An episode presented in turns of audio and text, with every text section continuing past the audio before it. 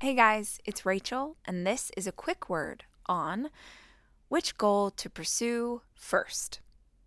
Okay, so back in the day when I designed our Start Today journal, I was trying to figure out how to help people do a daily practice that I had been doing in a notebook for years. And it wasn't enough for me to just have the gratitude practice, which is there, and the goals that you're working on, also there. But I needed a way to help people narrow down what to focus on. Because if you're a dreamer like me, that means you can come up with 50 dreams, right? You're like, I'm going to write a book. I'm going to start a podcast. I'm going to um, become best friends with Oprah. I'm going to open for Beyonce. I'm going to start a nonprofit. I'm going to get a weenie dog, right? Like you could just keep coming up with ideas, and all of them are exciting. And it would be so amazing if we had the ability to pursue 50 things at once. But if you actually want to make traction against a goal, and if you actually want success, the key is to put all your energy into one thing. So, how on earth do we figure out which of the goals makes the most sense? Okay, years ago, I read this book that I highly recommend called The One Thing by Gary Keller. And the whole book is basically that. How do you figure out the one thing that matters most?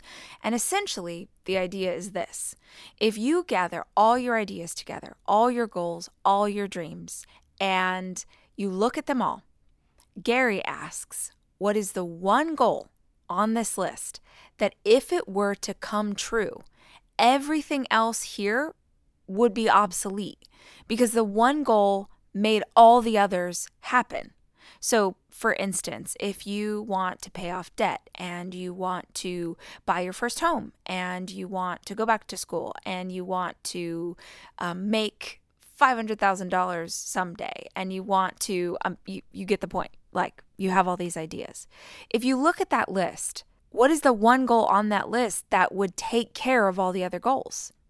it's the make $500,000, right? It's the make $50,000. If a lot of your dreams or goals are financially based, like if you have debt that you want to pay off and you want to be able to help your Mima and Papa with their mortgage payment, you want to do things for your family financially, and you have a bunch of different goals, well, then maybe the goal that's on your list that's most powerful is to get your revenue in your side hustle up to a place where it can help you achieve the other goals.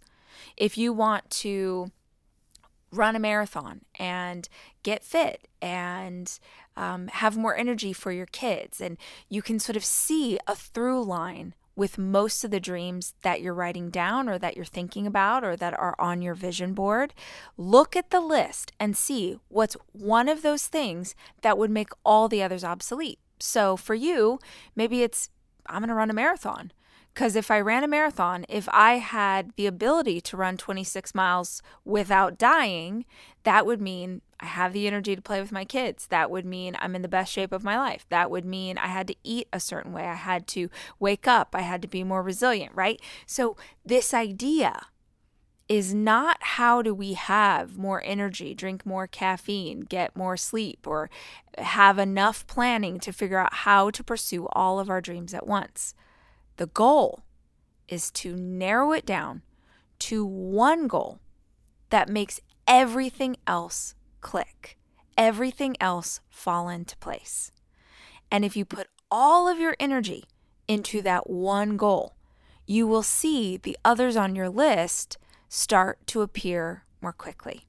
So, the way I always describe this at conference is imagine that you're on a big soccer field and there are 10 soccer balls and you are required to kick 10 soccer balls a mile down the road.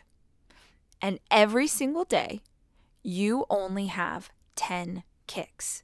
So you could go up to each individual soccer ball and kick it one time, or you can kick one ball 10 times. Which effort is going to get you to the mile marker quickest. Right.